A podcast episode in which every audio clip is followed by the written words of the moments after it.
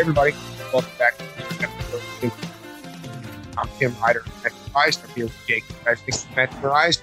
Uh, lots going on on the uh, New York Mets front these days. Jacob, how's it going, my man? Doing well. Still slowly getting over the the uh, the finish to the Mets season and feeling very sad watching all the teams in the playoffs, not seeing the Mets there.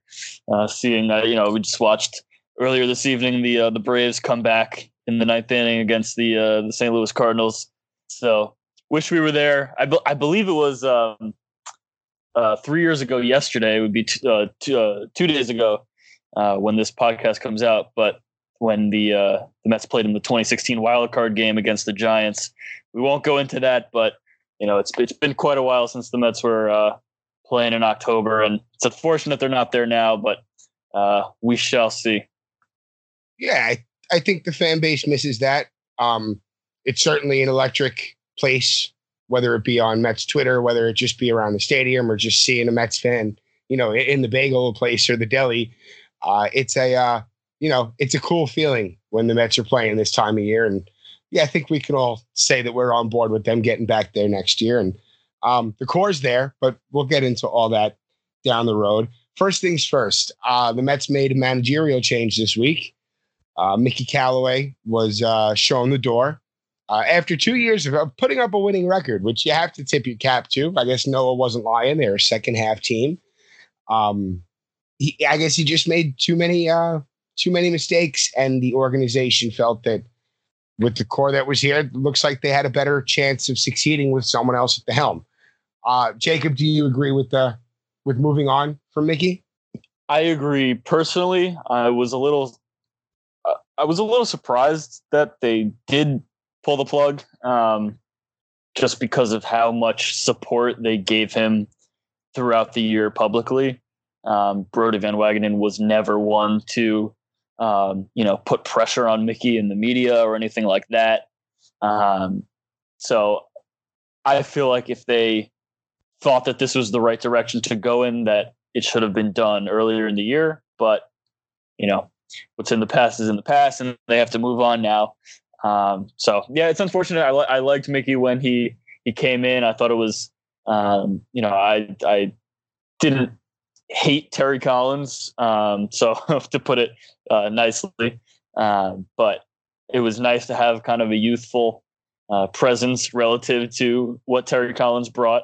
Um, but yeah, it just it just didn't work, and um, you know the the Mickey Callaway era is one we'll look back on with uh, you know some some good times and plenty of bad yeah, it was entertaining. I mean, it certainly gave us as bloggers something to talk about.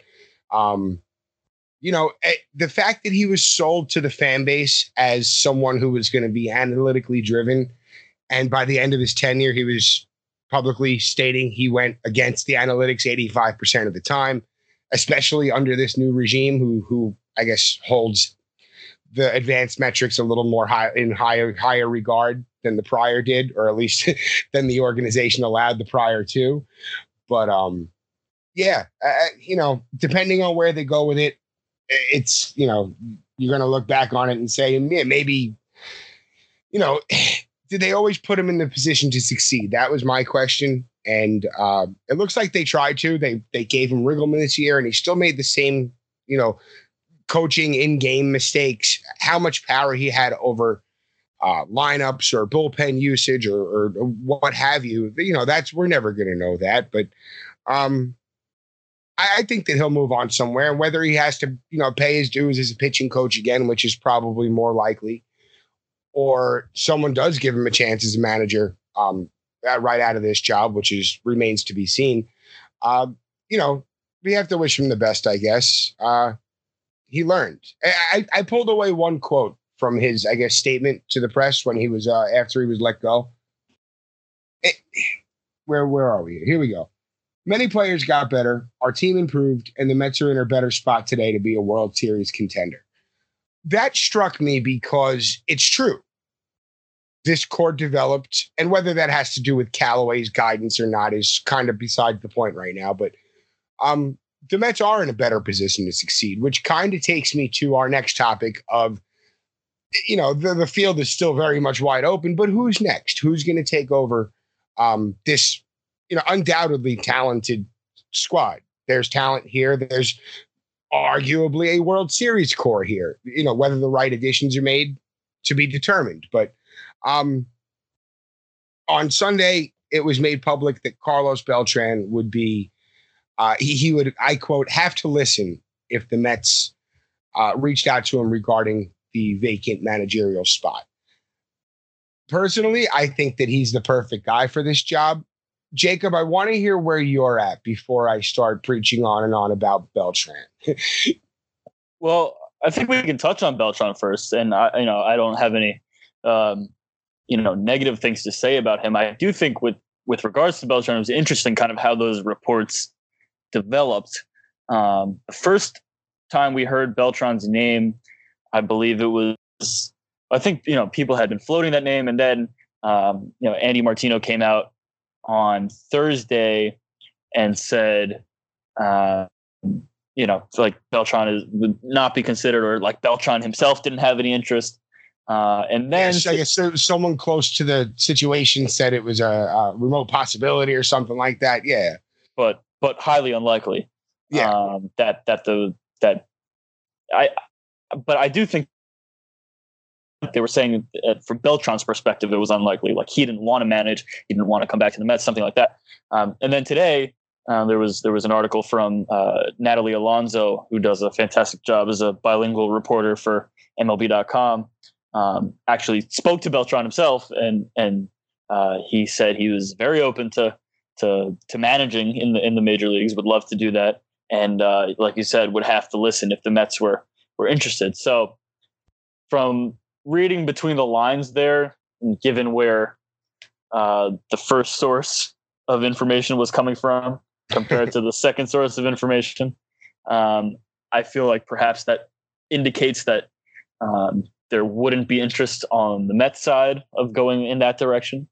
Um, but it, it is interesting to think about because um, you know obviously Beltran was um, known as uh, you know very influential. You know, in addition to being a fantastic, um, you know, all-time great center fielder, um, known as as a clubhouse guy and a mentor to younger players once he got older. Um, and obviously, he uh, he's a fan favorite in New York. Um, so I think it's something interesting. Yeah, go ahead. I was going to say the whole fan favorite thing. I guess between me and you and most Mets fans, he is a fan favorite, and it's well justified. Um, I got his numbers here. He was 280, 369, 500 over six plus, almost seven years here. 127 weighted runs created plus, five All Star appearances, appearances, and three Gold Gloves. Uh, yeah, he he was above and beyond one of the most prolific offensive players this franchise has ever seen. Let's now the fan base holds a couple of things against him, and um, of course, we'll start with the strikeout to Wainwright. That was a big spot. Um, it would have been a lot worse if, let's say, for example, he struck out against, I don't know, Josh Kinney, who was in the Cardinals bullpen in 2006.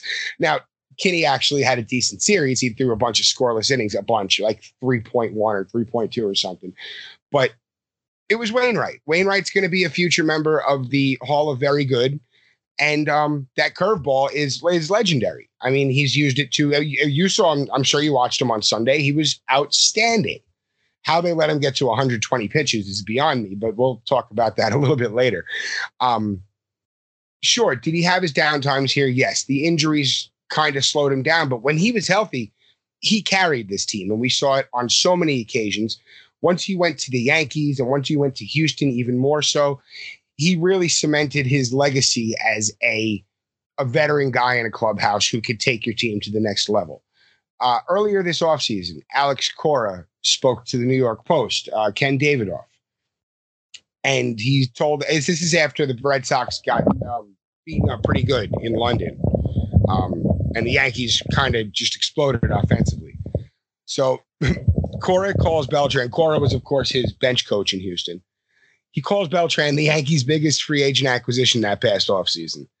He tells Davidoff, I know how Beltran works. He's helped them a lot. They're very into details. This weekend referring to themselves, the Red Sox. We tipped pitches, sequences, everything. Um, he says, That's what I'm saying. I know Carlos. That's a great addition for their staff. Now, he's pretty much in plain sight hinting that Beltran has the eye and the capability to notice little ticks like that, even if he's up in the uh, in a suite. He could he could see these things. He could watch a TV screen and see a pitcher's uh, little nuances and and catch a um, just uh, an advantage. And uh, bringing that to a team like this, where if the Mets really are interested in keeping their staff on in Chili Davis and Phil Regan, um, having Beltran as that guy who can kind of relate to these players because he's not too far removed, I think it could be such a plus for this roster. Um, keeping the guys who this team saw progress under last year in Regan and Davis here. Um, and even if they want to move um, my other this is my dark horse is Luis Rojas, and I know Mike Mayer from MMO will uh, will will also uh, die on that hill. Um, he's done a, nice job of conveying that analytical message from the front office to the team, and he could be uh, another good voice on that bench. Um, I see it as a nice situation. If Beltran wants to come here, I think the Mets have to entertain it. Jacob, are you I guess I, I should ask: are, are you impressed with any of the other candidates? Well, it's it's interesting because I mean, you mentioned it. the The field right now is so wide open.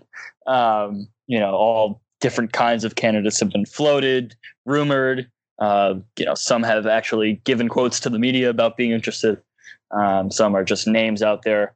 I think. Uh, oh wait, uh, I'm sorry. I don't want to cut you off. Big shocker. Buck Showalter at 67 publicly states he wants a job, like breaking news. yeah. Well, yeah, I, am not sure how how much I, I, I see that one happening, but uh, you know, I will say that if um, you know Joe Girardi is, uh, I, I think it's it's well known that he does have interest in taking the Mets job, and if uh, you know the Mets really want to be all in going forward, you know, and that, that's what I think that they kind of need to be targeting someone is is who is the best person to lead them um, to possibly you know if you you have World Series aspirations, uh, you should have World Series aspirations going into next year. Um, you know who is the best person to do that, and if you want you know kind of that no nonsense guy um, who knows New York, knows the media, uh, has a resume that speaks for itself. Uh, I think Joe Girardi is that guy. Uh, whether that happens or not, because of the price tag that likely comes with it, who knows? Um, I, I, know he also interviewed for the the Cubs job, and that might be one that is more appealing for you know various reasons. Um, but I think if if if, uh, if the price is right, then then Girardi has to be your number one target. Um, you mentioned Luis Rojas you know, I don't have strong feelings either way um, on him. I know obviously he's a he's a a well liked person within the organization who's been there forever. I mean, go, you know, going back uh, over a decade of managing in the minor leagues with the Mets, um, and, and, that's certainly a, a, plus on his side is that he's worked with everyone who's come up through the organization.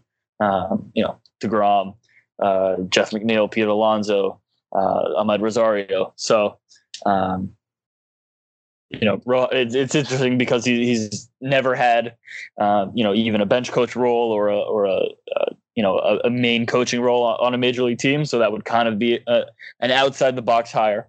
Um, and then you've got another guy that I kind of find interesting is Joe Espada, uh, who is currently the bench coach for the Houston Astros.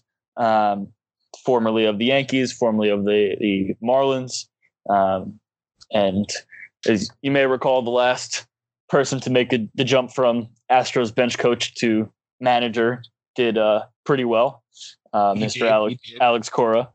Um, so you know, Espada's kind of have has a good reputation around the league of being a very diligent coach. Um, reading an article about him in the Athletic from I think it was 2018, but you know, still holds true um, about his uh, kind of he, with the Yankees. His first job was as a scout um, and kind of learning how to be um, use the analytical side in, in, addition to the the scouting, um, you know, expertise. Um, so yeah, Espada was in charge of the or is in charge of the the infielders for the for the Astros, and and they they're one of the top teams in the league in shifts. So he certainly is a a forward thinker. Um, and little connection there is that Espada is obviously the bench coach for AJ Hinch, um, and AJ Hinch and uh, Brodie Van Wagenen go back uh, a long time. So you know we we obviously have talked a lot about Brodie Van Wagenen and his uh, relationships and giving jobs to people that he has relationships with. Um, so uh, he he should have an, an, an, insight on Espada if that is the case. Uh, but yeah, you know, I, I do think if I recall correctly, Van Wagenen mentioned uh, an out of the box hire is uh, a avenue that they'll explore. Um, so someone like Rojas or Espada does fit that bill for me.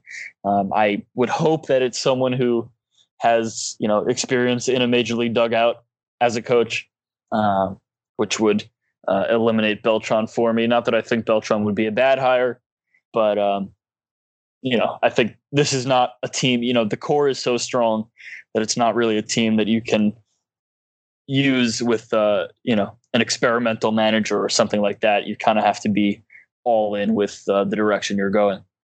Oh, I agree, and I think the, probably the most exciting part of this process, at least through my eyes, is that this is a coveted job, or you know, it's it's turning out to be somewhat of a coveted job. Um, I agree with you on Girardi. He would be a solid choice. Uh, he has the experience. He, he has he brings the the stuff that Mickey Callaway couldn't bring to the table. He does bring, and um, it would probably be the smartest hire. Uh, I like the whole outside of the box idea. Um, and again, it's going to matter which which way the team decides to go. Uh, one thing I wanted to touch on briefly, uh, just after the season concluded, Jeff Wilpon put out a, a very brief quote that was, uh, at least to me, it felt like it didn't get touched on nearly enough. Um, he told reporters that he felt unfulfilled after this season. As a fan, I will admit that I, you know, I was a little peeved for him to uh, knowingly, or I guess the organization, to quite visually and obviously um, not do all they can to field a World Series contender. Now, granted, they did a lot, and um, it still could be argued though that they did not take that that one major leap is he purposely trolling us, Jacob, saying that he's unfulfilled, knowing that we're unfulfilled? Um, it's almost as if uh, I can't tell if he's hinting that oh, this year might be the year. If he's just toying with us, getting our hopes up, and this isn't a direct attack at, at Jeff Wilpon. Um, we're just we're a jaded fan base when it comes to this sort of thing, and and uh, honesty would would certainly go a long way and uh, a, a, you know a renewed commitment to winning would go even further and um you know even at the trade deadline this year not going out and getting a a, reliever um certainly exposed holes and this offseason the holes are a little bit more clear cut and well defined you have to go out there and make the moves but saying that you're unfulfilled after leaving opportunities on the table just leaves a very very sour taste in my mouth as a fan um, Jacob, did you see these comments and what were your thoughts? I did. Um, you know, it, it was kind of, you know, a little, little awkward. I, I, I don't, for lack of a better term, the the press conference because it was uh, one not an in person conference. It was a, a phone uh, conference call, and it was you know really to announce the firing of Mickey Callaway, and at the same time talk about uh, the 2019 season. Uh, so they really, you know, killed two birds with one stone there.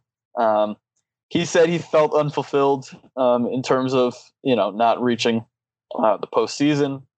Um, and yeah, I mean, like you said, I feel unfulfilled. Um, and you know, the, the Jeff Wilpon in the few times that he's spoken to the media over the last several years, is, you know, is very good at kind of using uh, vague buzzwords per se um, to kind of describe the state of the team. And you know, I I'm not really sure if it's indicative of anything you know material that you know it doesn't really indicate a direction. I think they've always indicated that they want to win you know in their quotes their their actions may say something else.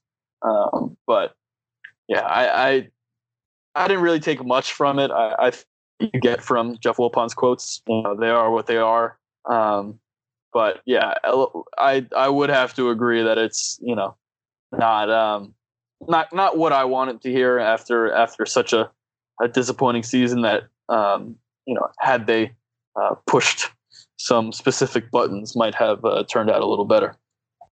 Yeah, just it, it oh it struck me as um just off putting almost the gall of it to to yeah we know it was unfulfilling. Thanks, Jeff.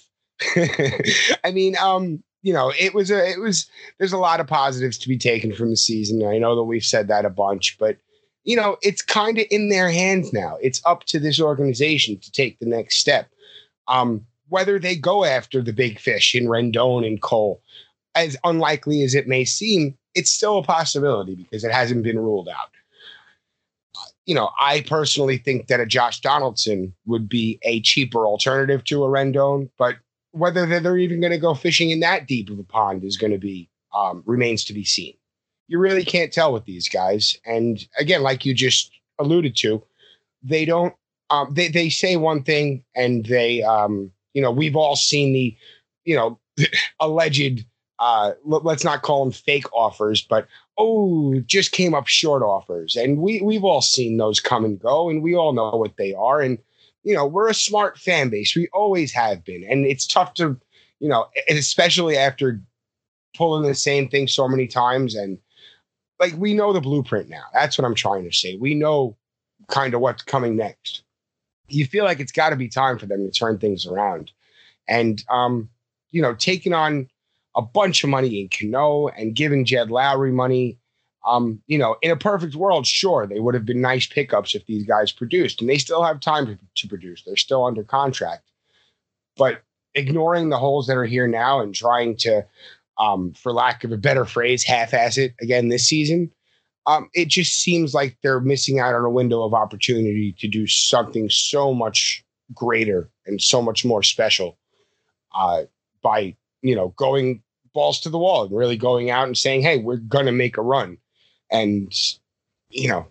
I know it seems unlikely, and I just saying it, hearing myself say it, it's unlikely, but you know, it, it's about time. So that's my plea. um, yeah, I guess I got a little bit off topic there, but it really that it's stuck in my craw, man. Yes, it's unfulfilling. Of course it is, but you know they got time to to get things straight, and like we said, the core is here. Um, moving on, what we're watching these days is postseason baseball, which is where we want our Mets to be next year. But in the meantime, we'll settle for world class baseball in what we've been seeing. Um, Jacob, your favorites have to be the Astros, right? That pitching is just un- unreal right now. Pitching's unreal. I mean, I was and I was watching, um, you know, uh, yes, yeah, last night. You know, Alex Bregman is so good. Um, you know, just you forget about their offense when you talk about uh, how great their pitching staff is. Um, you know, Correa, Springer, Alvarez, um, you know, you name it. And it feels like with these these postseason teams, it's it's the guys that you don't talk about as much that just step up and, and do something. Uh, and the Astros certainly have plenty of guys that that can do that on any given night. Um, so it's uh, I will say it's a little cruel to have uh, so many Mets rivals in the postseason between uh, you know, the Braves and the Nationals, and uh, if you want to call the Yankees an actual rivalry. Um, but yeah, it's uh, it looks like it'll be a dogfight in the in the uh, American League, and then the National League is kind of you know the Dodgers to lose. Um, but yeah, it's uh, it's exciting to watch these these big games that that you you're confident that the Mets can can get there um, with the players they have right now. Um, you know, with some additional pieces to to kind of cement things and uh, and and create a, a solid 25. Because honestly, you know, you think about it, the Mets really have been trotting out a a a good you know 20 man roster, 21 man roster, uh, but it's those final four or five guys that just um, you know prevent them from really completing uh, what could be uh, honestly one of the best teams in baseball if uh, you know the core is supported by the right uh, the right cast of, of uh, so yeah it's uh it's it's it's nice to still have baseball on as as the uh, as the months get get colder outside but uh you know I think we all want the uh, the Metsies to be there.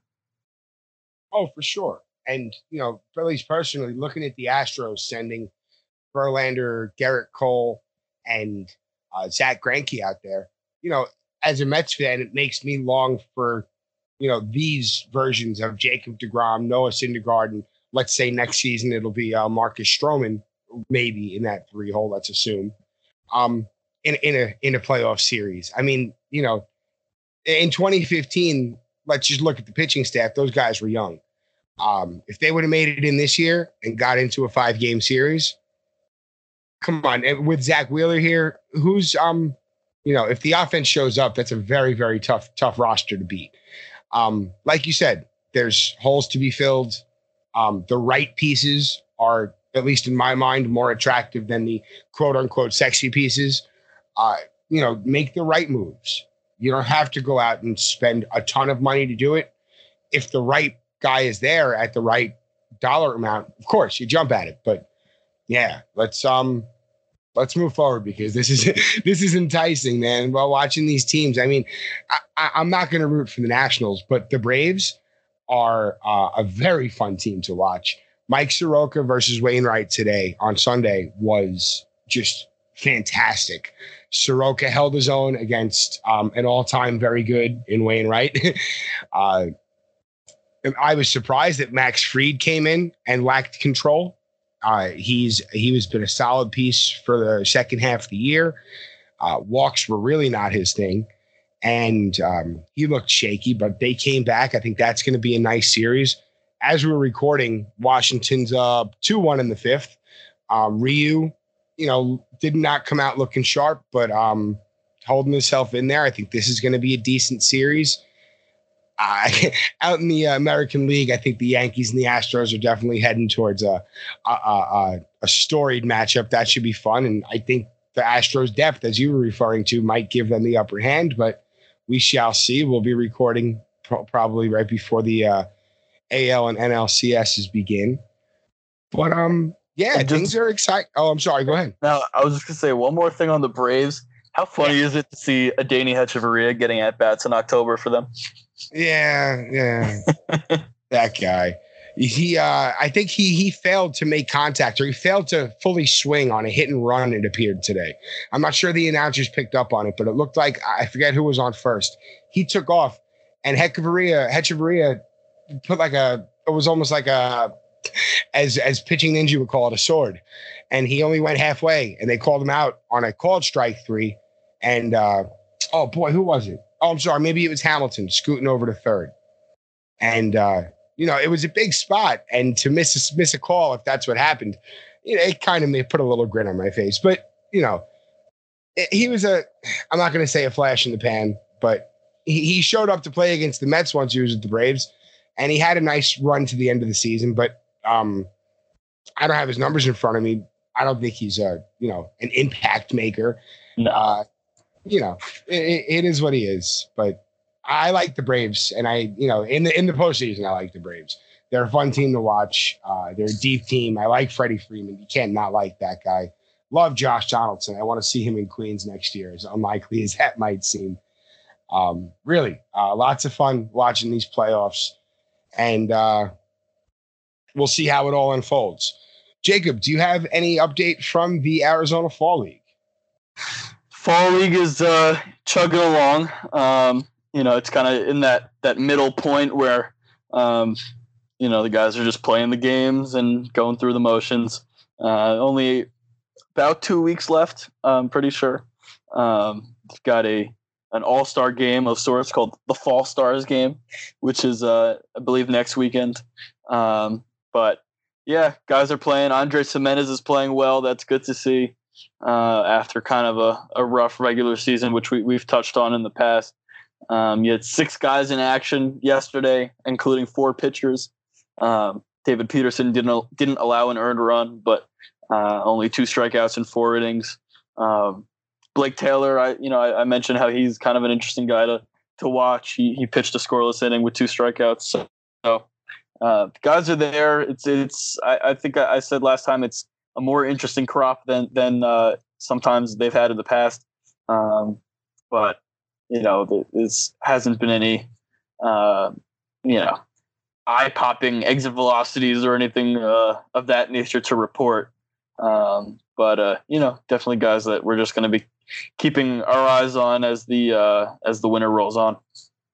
I, I mean, just briefly looking over Gimenez's numbers, um, you know, it looks like he's performing well. Again, it's a very small sample size, but 14 RBI over 10 games is, uh, you know, it's nothing to to shake a stick at. I like that. Um, I have been keeping an eye on Peterson, Humphreys, Gilliam, and Taylor, and I know. I guess last time we spoke, he said they complete they pitched a complete game. Um, I believe they took all nine of a loss to Navojoa on, oh, let's say, I think it was Saturday. Yep. And um, I, I again, they, you know, taking steps, and I think that's kind of the process you can hope for with young guys in this league. Uh, clearly, you probably know more than I do there, but um, you know, it, to see guys stand out and the confidence level being boosted uh, you would hope that you know at least in a guy like uh, Gimenez's spot, he would come into camp in the spring, um, just with a kind of renewed sense of um, belonging there, because you know that's what how would you call it? Maybe an elite camp comparable to the Arizona Fall League. Yeah, you know, it's it's the guys that the organization um, feels you know highly enough to to play them against other uh, you know players that that other organizations feel highly about. Um, so I, it's it's a good sign that that he's there um, to to get more reps, which can't hurt. Um, and like you said, coming to camp next year, um, show that you can uh, hang with the big boys, and uh, I'm sure he'll he'll be on the on the uh, you know the short list for a major league promotion sometime in 2020. That wouldn't surprise me at, at all. Uh, not sure if he'll repeat Double A to start, go straight to Triple A, uh, but he's just kind of uh, a guy that uh, you know has a pretty solid floor, and uh, you know if he could be a reserve infielder or a, a, a solid second baseman or um, you'll take that um, with the chance to uh, be an impact shortstop uh, if everything uh, shakes out correctly. Yeah, I mean, you would hope so. Um, and like you said, what the future holds is still very much up in the air. But uh, it looks like he's putting the foundation down, and that's um, it's a start for someone in his position at, at his age. Uh, yeah, the Mets will certainly have decisions to make. Um, Jacob, I guess a couple of weeks ago now, I'm looking back on your projected roster going into the offseason, and you're including your, um, I guess, your free agents, your guys expected to be DFA'd. Um,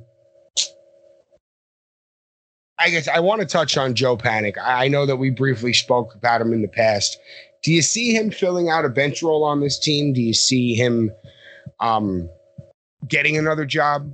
I mean, he hit well while he was here do you think that he's a type of guy that's gonna um you know with so many middle infielders here do you think he has a spot here yeah i mean i have no qualms of, with Panic as a player i think he's serviceable more than serviceable as uh you know filled in at second base while while some guys were hurt and um the thing is that he's not going to be in the top five, six, maybe even seven on the the infielder depth chart, um, and due to the fact that he's um, well into his arbitration years, he'll be owed you know what could be over four or five million dollars. That's just not what you're willing to spend on a guy that um, you know, like I said, is likely going to be low down on the depth chart. Uh, can't be sent to the minor leagues without his consent, uh, all that kind of stuff. So I'm sure they could bring him back, um, just on a on a uh, more uh, you know team friendly contract uh, after you know cutting. And if you cut ties with him through non tender, you're not you're not oh you don't owe him any uh, you know termination pay or anything like that if you if you release the guy during the offseason, you can't add him back to your active roster until I think May 15th of the next oh. season. So if you just non-tender him, you can bring him back, put him on the roster right away. Uh, that's that's likely the route they'll go. Whether he wants to, I mean, it seems like he he enjoyed being with the Mets. Obviously, his his uh, the team he he rooted for growing up. Um, so I'm sure he would uh, be open to coming back. Um, if he can't find a major league deal somewhere, he could come back on a minor league deal with a spring invite. But uh, yeah, I don't I don't really see him kind of sticking on the roster throughout the entire offseason. But if they if they want to bring him back, then uh, definitely helps to have another experienced major leaguer. Oh, exactly, and it, it provides major league depth. And if that's you know what Brodie's going for again this offseason, uh, it's certainly an option. But as always, Jacob, our resident GM, you, uh, you answered my question. Um, I'm pretty sure that's all we got for this week. Uh, of course, moving on, we're going to have a lot more managerial talk, I'm sure, unless the Mets go ahead and make this a quick process, but we shall see.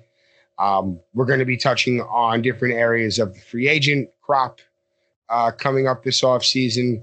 I believe Metsmerized is going to have representatives at the winter meetings again this year. So uh, we'll be getting some direct information on that. Just a bunch to look forward to as we move into this next chapter of Simply Amazin', which I know me and Andrew touched on it briefly last week.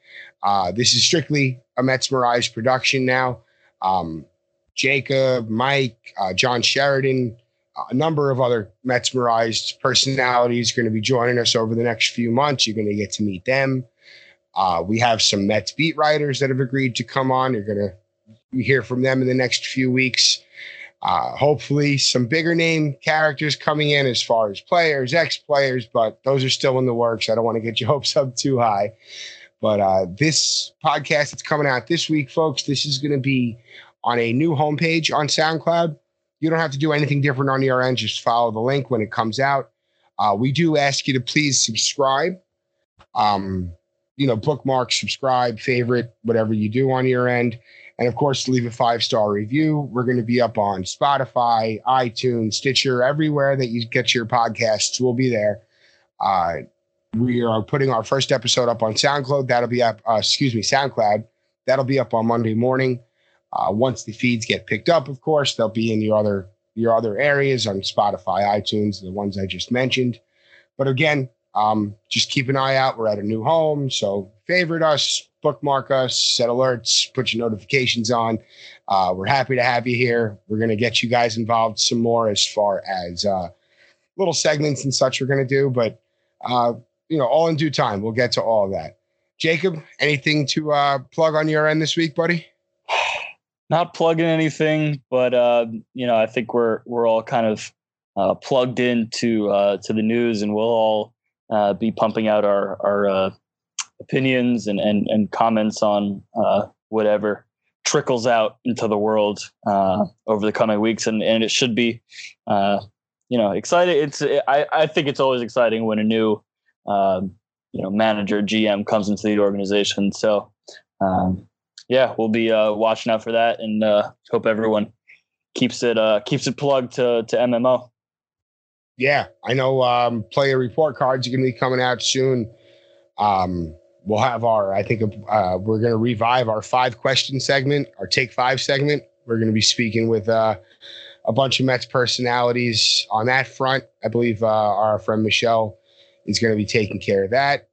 And uh, yeah, just keep an eye out, guys. We're going to have big news coming out through Simply Amazin', through MMO. And uh, yeah, we look forward to your feedback and your patronage. So until next time, thanks for listening to Simply Amazin' for myself and Jacob. Let's go, Mets. And we'll talk to you guys soon.